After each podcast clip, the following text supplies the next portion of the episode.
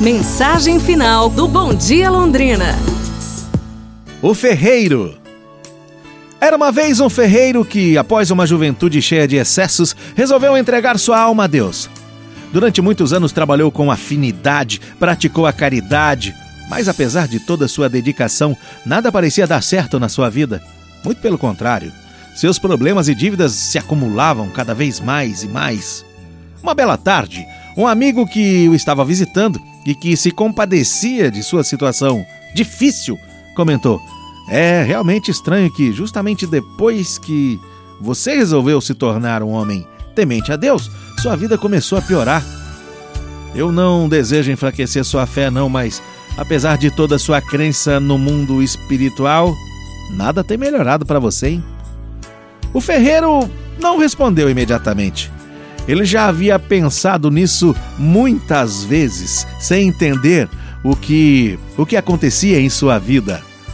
Entretanto, como não queria deixar o amigo sem resposta, começou a falar e terminou encontrando a explicação que procurava. Eis o que disse o ferreiro a seu amigo. Eu recebo nessa oficina o aço ainda não trabalhado e preciso transformá-lo em espadas. Você sabe como isso é feito? Primeiro eu aqueço a chapa de aço num calor infernal até que fique vermelha, bem vermelha. Em seguida, sem qualquer piedade, eu pego o martelo mais pesado e aplico golpes até que a peça adquira a forma desejada.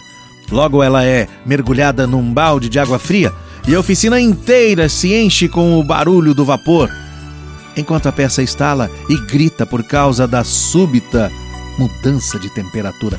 Tenho que repetir esse processo até conseguir a espada perfeita. Uma vez apenas não é suficiente. O ferreiro deu uma longa pausa e continuou. Às vezes, o aço que chega até minhas mãos não consegue aguentar esse tratamento. O calor, as marteladas e a água fria terminam por enchê-lo de rachaduras. E eu sei que jamais se transformará numa boa lâmina de espada. Então, eu simplesmente o coloco no monte de ferro velho que você viu na entrada da minha ferraria. Mais uma pausa e o ferreiro concluiu: Sei que Deus, sei que Deus está me colocando no fogo das aflições.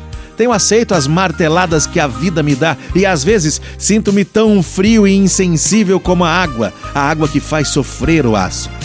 Mas a única coisa que peço é: meu Deus, não desista.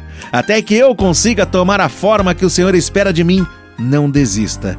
Tente da maneira que achar melhor, pelo tempo que quiser, mas jamais me coloque no monte de ferro velho das almas.